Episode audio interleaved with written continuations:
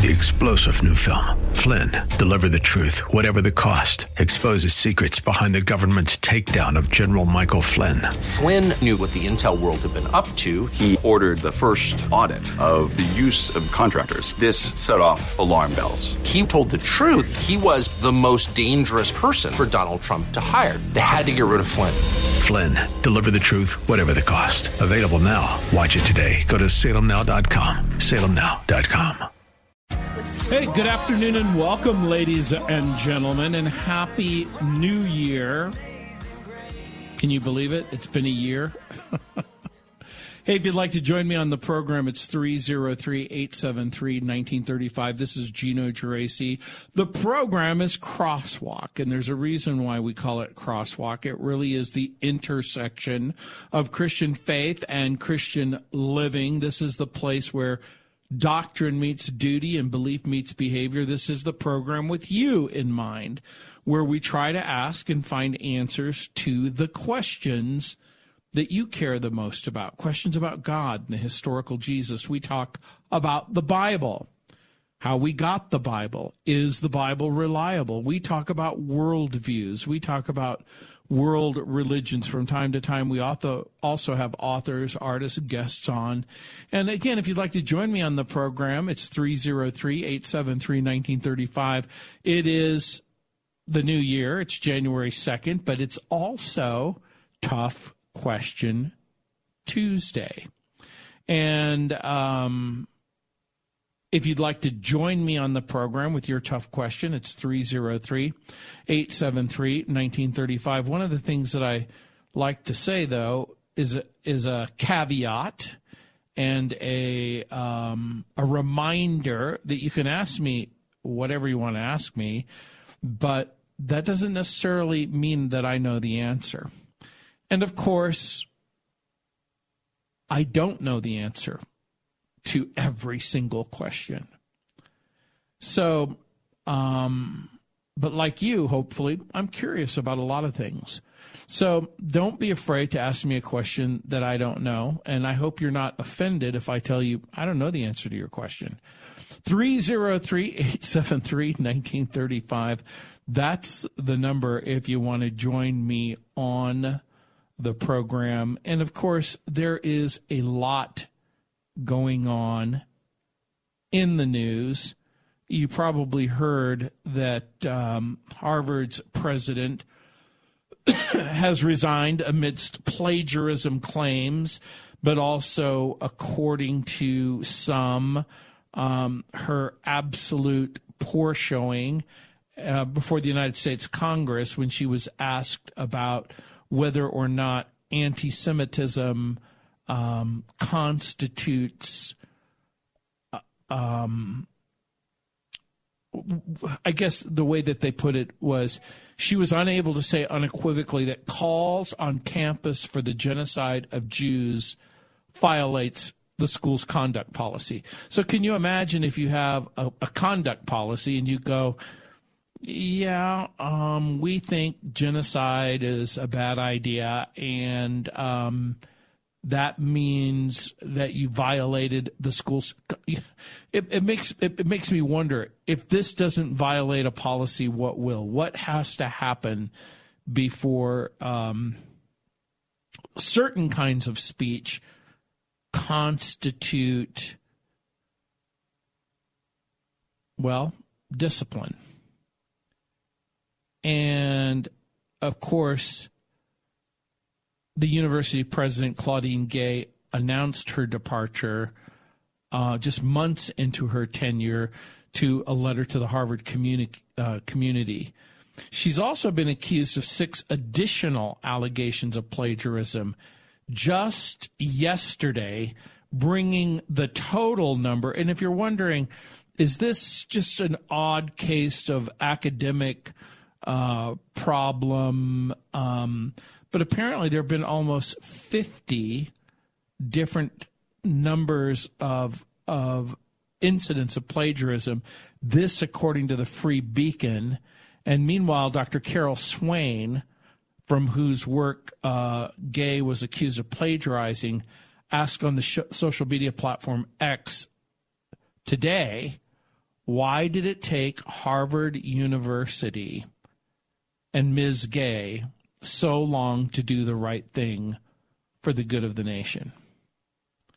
And so, Carol Swain is a very well known academic, and um, she posted, quote, I'm waiting for the other Ivy League institutions to weigh in and help us resolve this complex issue of what constitutes actionable plagiarism. Now, that's an interesting thing because it's one thing to copy um, word for word someone's academic research and writing, and then again, um, take somebody else's idea and claim it as your own, especially um, in academics. So, Harvard University's mishandling of the matter, according to to uh, Ms. Swain, I should say Dr. Swain, um, says that it harms higher education and will have a negative trickle down effect on K through 12 educational institutions. She she said, "quote Perhaps the biggest loser of all is the Harvard Corporation. It's failed to show it's acted in the best interests of the institution. And so, um, several different news outlets, including uh, Christian Headlines and also CBN News, reported that Gay and the presidents of MIT and the University of Pennsylvania um, obviously began to come under close scrutiny um, when the whole world heard their televised responses to the United States Congress. And by the way, it seems that the current, well, she's now resigned, president of Harvard, she was named the uh, president of Harvard in July of last year. And so, 303 873 1935. That's the number if you want to join me on the program. And I don't know if you're one of those people who um,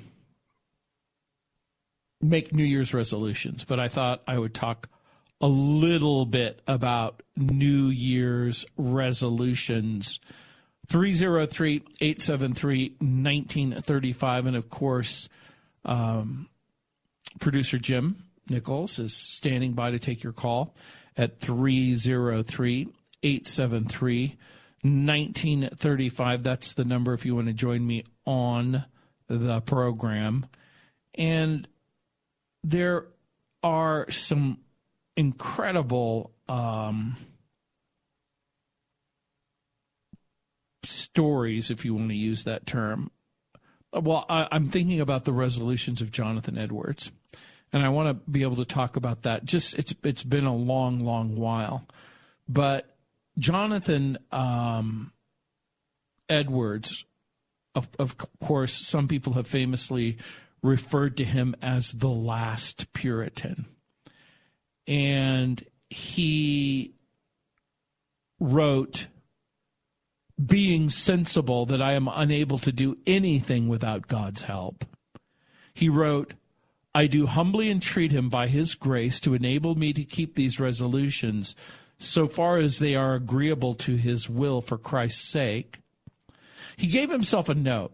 He said, Remember to read over these resolutions once a week. So when we come back, I'm going to talk a little bit about, well, New Year's resolutions. I'm going to talk a little bit about whether or not a Christian should make New Year's resolutions. And then we're going to talk a little bit about if a Christian can and should make resolutions what what would they look like? 303 873 1935. I'll be back. Hey, welcome back, ladies and gentlemen. This is Gino Geraci. So glad you could join me on the program. And again, Happy New Year. Um, I guess during the, the new year, we're all really, when we say Happy New Year. We're basically hoping for a new beginning. We're hoping that we can start over. We might even say start fresh. And is that wrong? Is it a, is it wrong to want to have a line of demarcation and say what's past is past and what's forward is forward? And so um, we have an article that we've posted at Got Questions Your Questions Biblical Answers at gotquestions.org on um, the question that I'm hoping you're asking on Tough Question Tuesday, but would love to take your question anyway. And that is, um, you know, questions about whatever you want to talk about. But the number is 303-873-1935 and we, i'll come back to that uh, what sort of new year's resolution should a christian make here in just a moment. But we're going to take your calls 303-873-1935 let's see who's up. Sheila welcome to the program and of course happy new year. Oh, thank you, Gino. Happy New Year to you. Uh, sometime during the Christmas holiday, I heard one of uh, a Christian broadcaster talk about Levitical shepherds, and they were saying that the shepherds who first went to see Jesus were called Levitical shepherds because their sheep were used only in the sacrifice of animals that people had to pay. I had never heard of this. I didn't know there were different classes of shepherds. Could you elaborate on that, please? Yeah, I, I think that that's been sort of debunked. Um, there oh. are people who have been talking about this for a very long time. I remember getting a um, an email or something from somebody um, addressing this particular issue of Levitical shepherds. And okay. I'm trying to remember what I did with the information. I'm looking, looking, looking. Okay. Um, but to make a long story short, there were um, so so the way this goes back to I I have a book called The Life and Times of Jesus the, the Messiah. Okay. Which is by Alfred Edersheim, and I love it. I've had it for decades.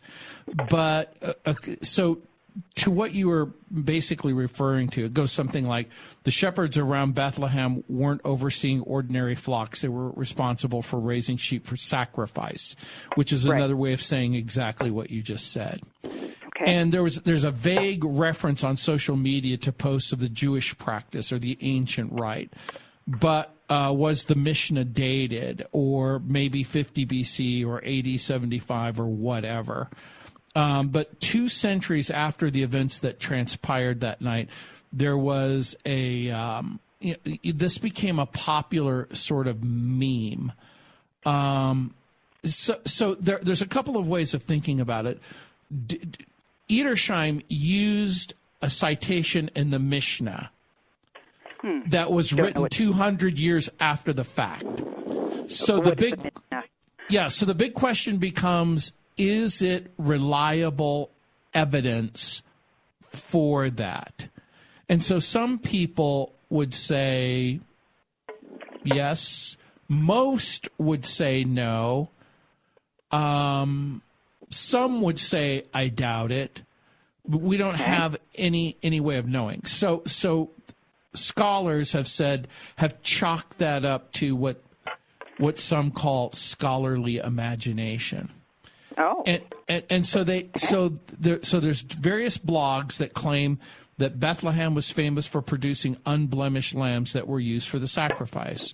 Now, okay. of course, in the Levitical land, you did have to bring an unblemished sacrifice.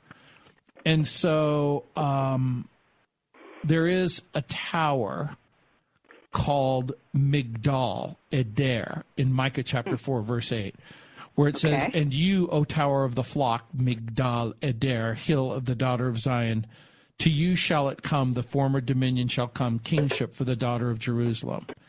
So this is sort of Hebrew parallelism.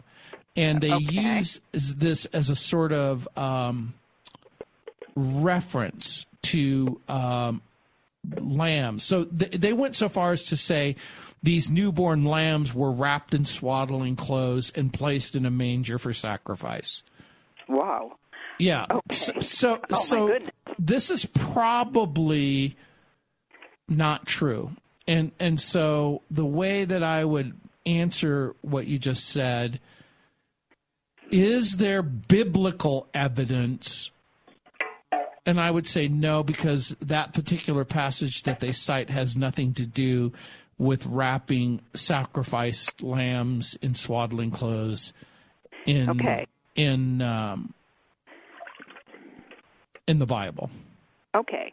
So basically, then you're saying shepherds were just were shepherds. There weren't like Levitical is the name of a tribe, but there weren't different tribes of shepherds then. As a matter of fact, being a shepherd would would render you unclean. So, it, in a way, this is an oxymoronic statement. It would be like if I said to you, "And they went to Las Vegas, and there they found Christian strippers." When you, you when you, you so you laugh a little bit because you go, "Wait, Yes. Christian stripper." Those two words together become nonsensical. Yes, definitely. So were there Levites who probably um, operated, if, if if I can use that term, or, or conducted or did shepherd-like functions? I would say that that would be the exception and not the rule. And if they did it, it would render them unclean, and then they would have to go through a process of purification. Wow. Okay. All right. So basically, shepherds were shepherds then. I mean, you, they don't Correct. put an adjective in front of them. Correct. I mean, there might be, uh, if there were adjectives, it would be riffraff. In other words, shepherds weren't allowed to produce, you know, to provide, to provide testimony in a, in a court case, which is one of those odd things, you know, well, well, if you're going to make up a story, why would you have shepherds keeping their flocks by night being giving being the ones who give testimony to this angelic beings and and to this revelation that that a Messiah is born. Now, Right. remember that's a cultural thing. Just like a woman uh, Mary Magdalene sees the resurrected Jesus. Women didn't have a high place in society and weren't Right. considered reliable witnesses. So if you're going to make up a story, why would you make up stories where no one cares about what they say? And I think the reason why is it's not a made up story, but that's what really happened. Okay. Well, after um, the shepherds saw Jesus, was their place ever elevated in, in society? Did that change then? Oh, it would Or- eventually it would eventually change, especially in in in our time where you go. I mean, who, who feels bad about the shepherd, or or who's who who would think about the shepherd being riffraff and and uh, unclean? Oh, never. Right, right. But but it, in in the time in which it's taking place, that's exactly what what was happening. Okay, but then again, it changed once the shepherds told went back and told people what they saw that they saw the Messiah. Then did that their position still didn't change immediately then, as far as being no, looked upon n- as n- yeah, they would be looked upon in, in in sort of with skepticism and askance, if you want to use that term.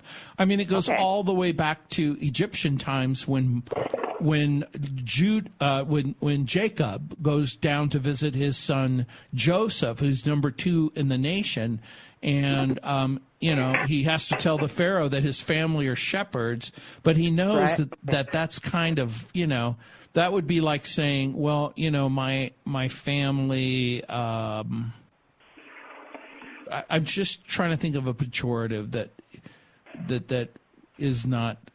It's low caste, lowly Sure. ones. Exactly. Okay, well, thank you. I just found that as a term I've never heard uh, in front of the word shepherd and thought that was uh, only God could create Levitical shepherds to be near Bethlehem. I mean, the, the, the the connection between them making sacrificial, um, having sacrificial lambs, Right. and then they go visit the Lamb of God. I thought that was another great Bible um, connection.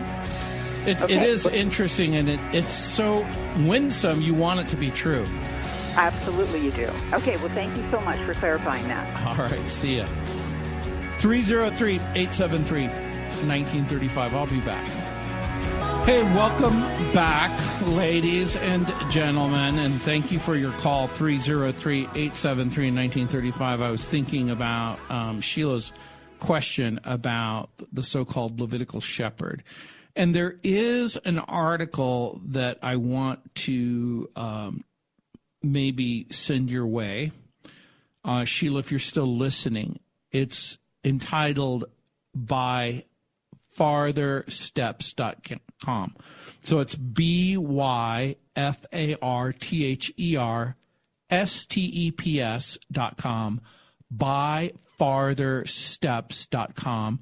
And the author is Tim Etherington. Tim Etherington, which is E T H E R I N G T O N. And um, he's got an article um, that I think sort of debunks the idea of a Levitical shepherd. And I think that uh, you'll find it interesting. He cites the Edersheim passage. He talks about uh, the claims of whether or not they stand up under scrutiny. And then he updates it and he links to the articles. So if if you have a chance, that's where I would encourage you to go. Um, 303 873 1935.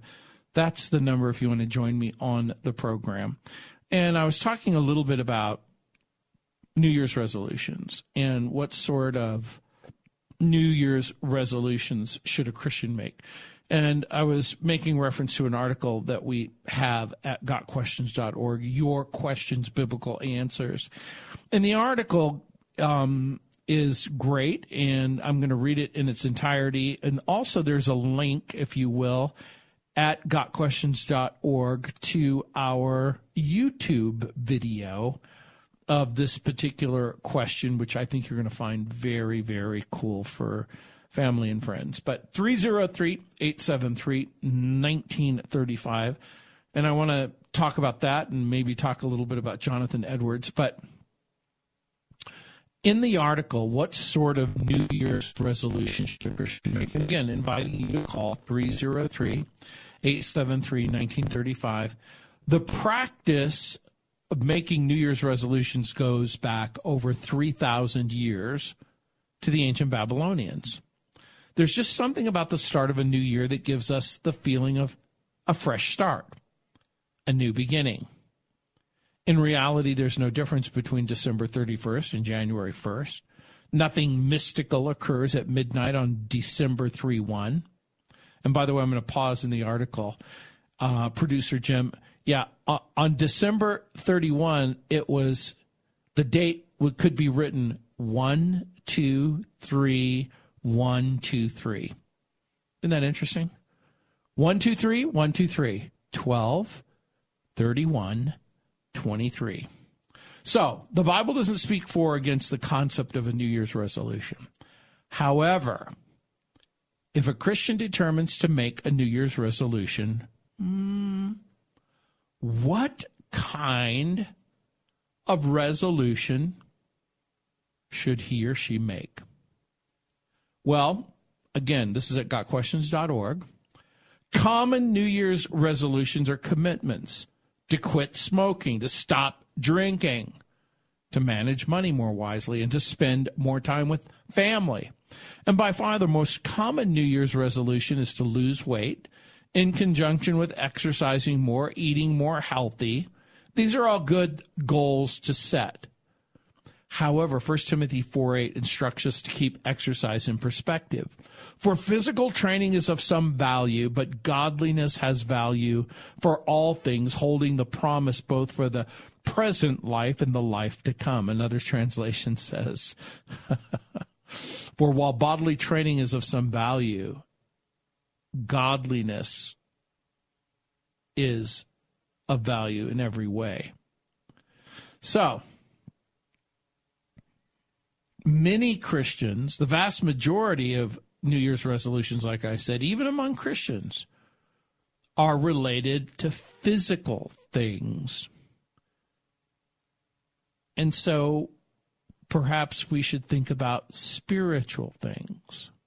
Many Christians make New Year's resolutions to pray more, to read their Bible every day, maybe to attend church more regularly. For some of you, it might have even been go back to church.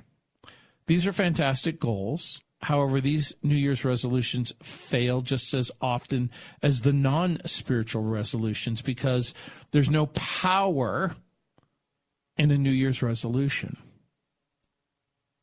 Resolving to stop doing a certain activity has no value unless you have the proper motivation for stopping or starting that activity. For example, why do you want to read the Bible every day? Is it to honor God and grow spiritually, or is it because you've just heard that it's a good thing to do?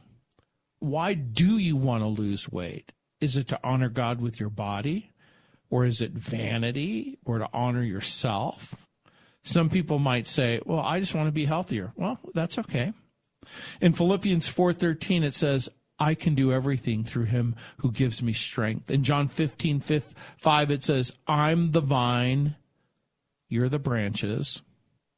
If a man remains in me, and I in him, he will bear much fruit. Apart from me, you can do nothing. If God is the center of your New Year's resolution, it has a chance for success, depending on your commitment to it. If it's God's will for something to be fulfilled, He'll enable you to fulfill it. If a resolution isn't God honoring or doesn't agree with God's word, we will not receive God's help in fulfilling the resolution. So, what sort of New Year's resolution should a Christian make? Well, here's some suggestions. Pray to the Lord for wisdom. That's James chapter 1, verse 5. Regarding what resolutions, if any, you should make. And number two, pray for wisdom on how to fulfill the goals God gives you. And number three, rely on God's strength to help you. Number four, find an accountability partner who will help you and encourage you. And number five, don't become discouraged with occasional failures. Instead, allow them to motivate you further. And number six, don't become proud or vain, but give God the glory, like it says in Psalm 37, verses 5 and 6. Commit your ways to the Lord, trust in Him, and He will do this. He will make your righteousness shine like the dawn, the justice of your cause like the noonday sun. And so, when we think about what sort of New Year's resolutions should a Christian make? Again, I can't help but think of perhaps one of the most famous Christians whoever was born on the North American continent. And that, of course, was Jonathan Edwards. And so when he was making these resolutions, A, he reminded himself that he can't do anything without God's help. He asked for grace. And then he resolved, if you will, to remember to read the resolutions once a week. What's interesting is when you look at the resolutions of Jonathan Edwards, it describes an overall life mission it describes good works. It describes time management. It describes relationships. It describes suffering. It describes character. It describes spiritual life.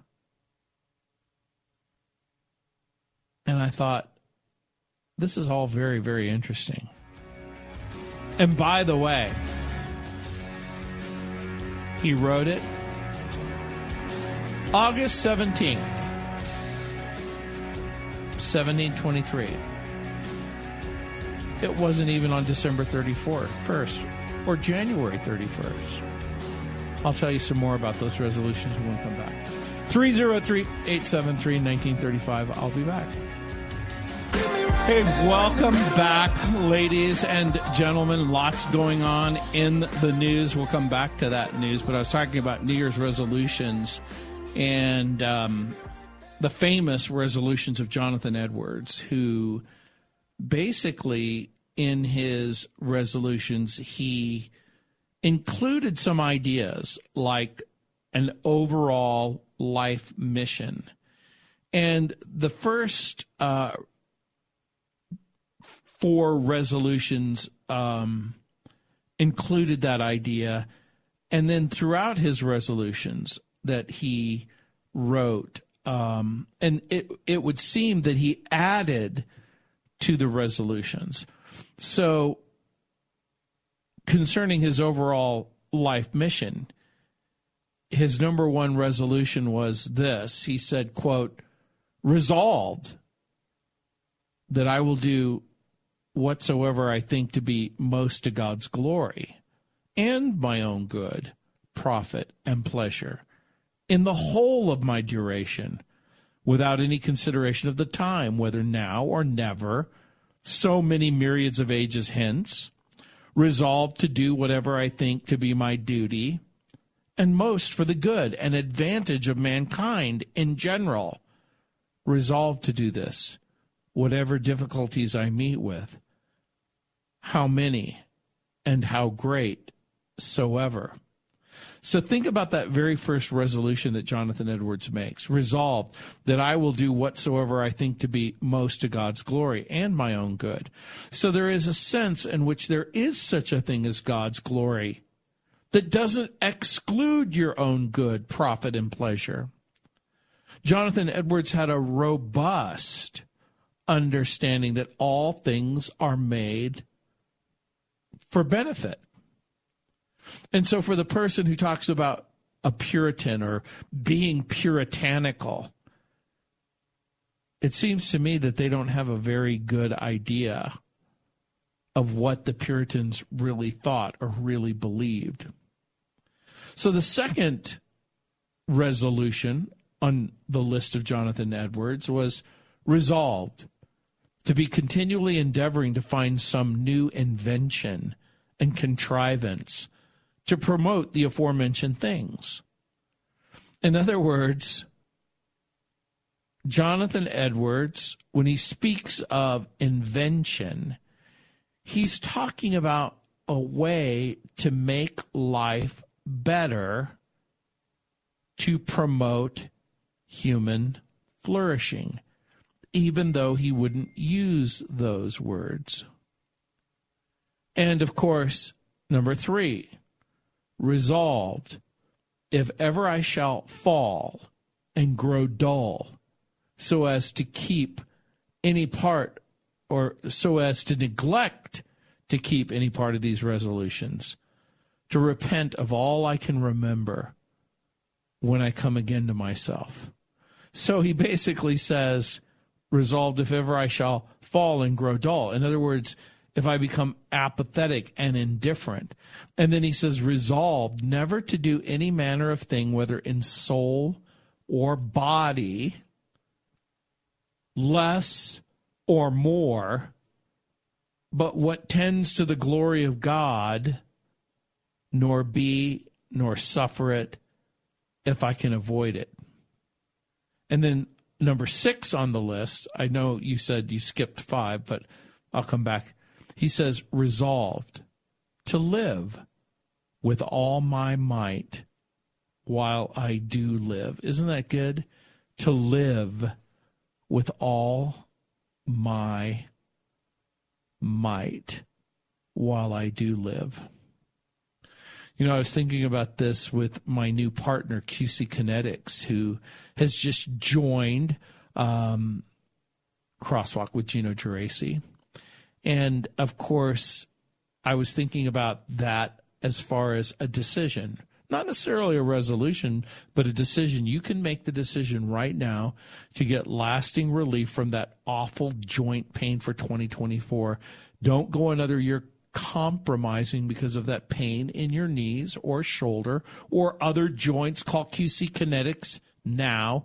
QC Kinetics is the nation's leader in regenerative non surgical pain relief and your body has what it needs to restore and repair what's damaged, joint tissue, and QC Kinetics can make that happen. No drugs, no surgery, no downtime.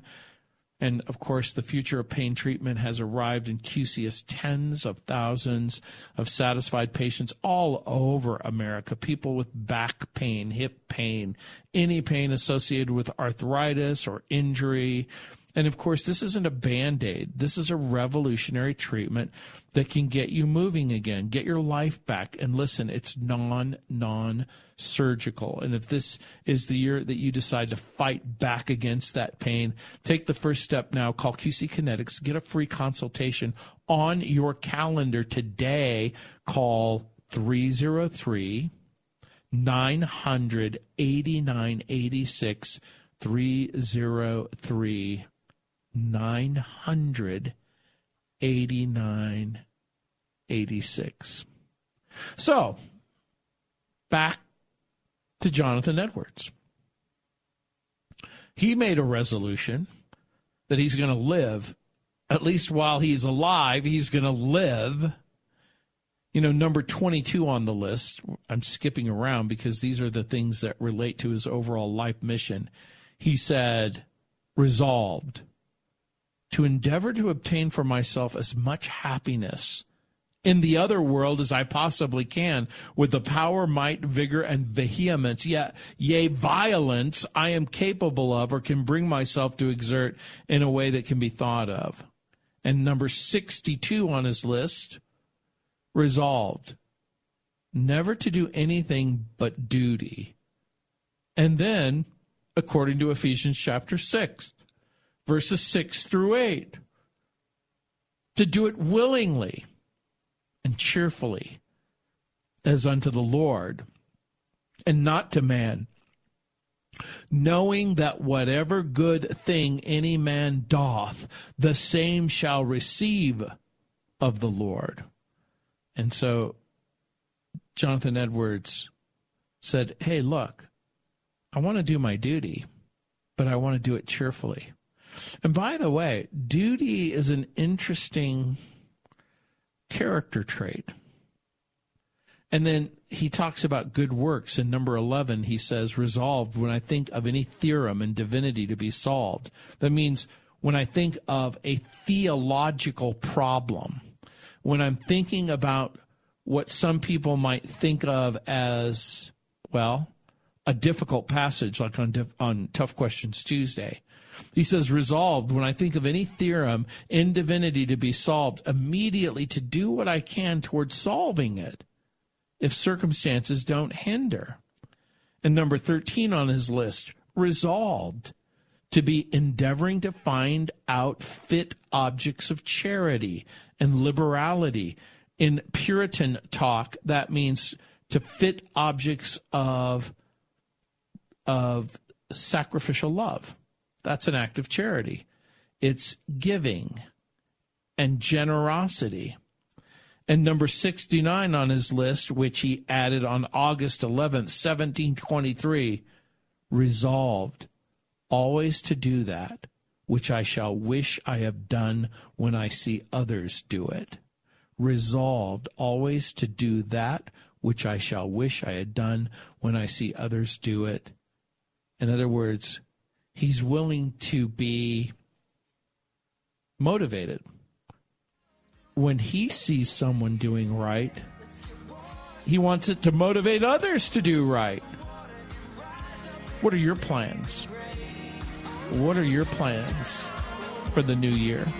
Hey, 303 873 1935. I'll be back taking your calls, answering your questions.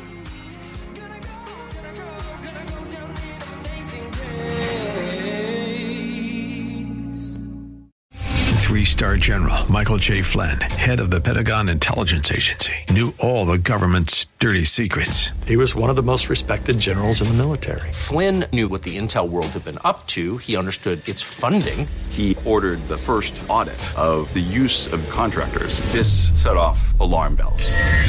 The explosive new documentary, Flynn, Deliver the Truth, Whatever the Cost, uncovers the facts behind this scandal. Flynn told the truth. He was the most dangerous person for Donald Trump to hire. I find out the worst enemy that I'm going to face in my life is right here in America. They took my assessment and they wanted me to change it. And I was like, I'm not changing it. They had to get rid of Flynn. With in depth interviews, archival footage, and never before seen personal records of the man behind the headlines. I just felt like I was drowning. Flynn, deliver the truth, whatever the cost. Available now. Watch it today. Go to salemnow.com. Salemnow.com.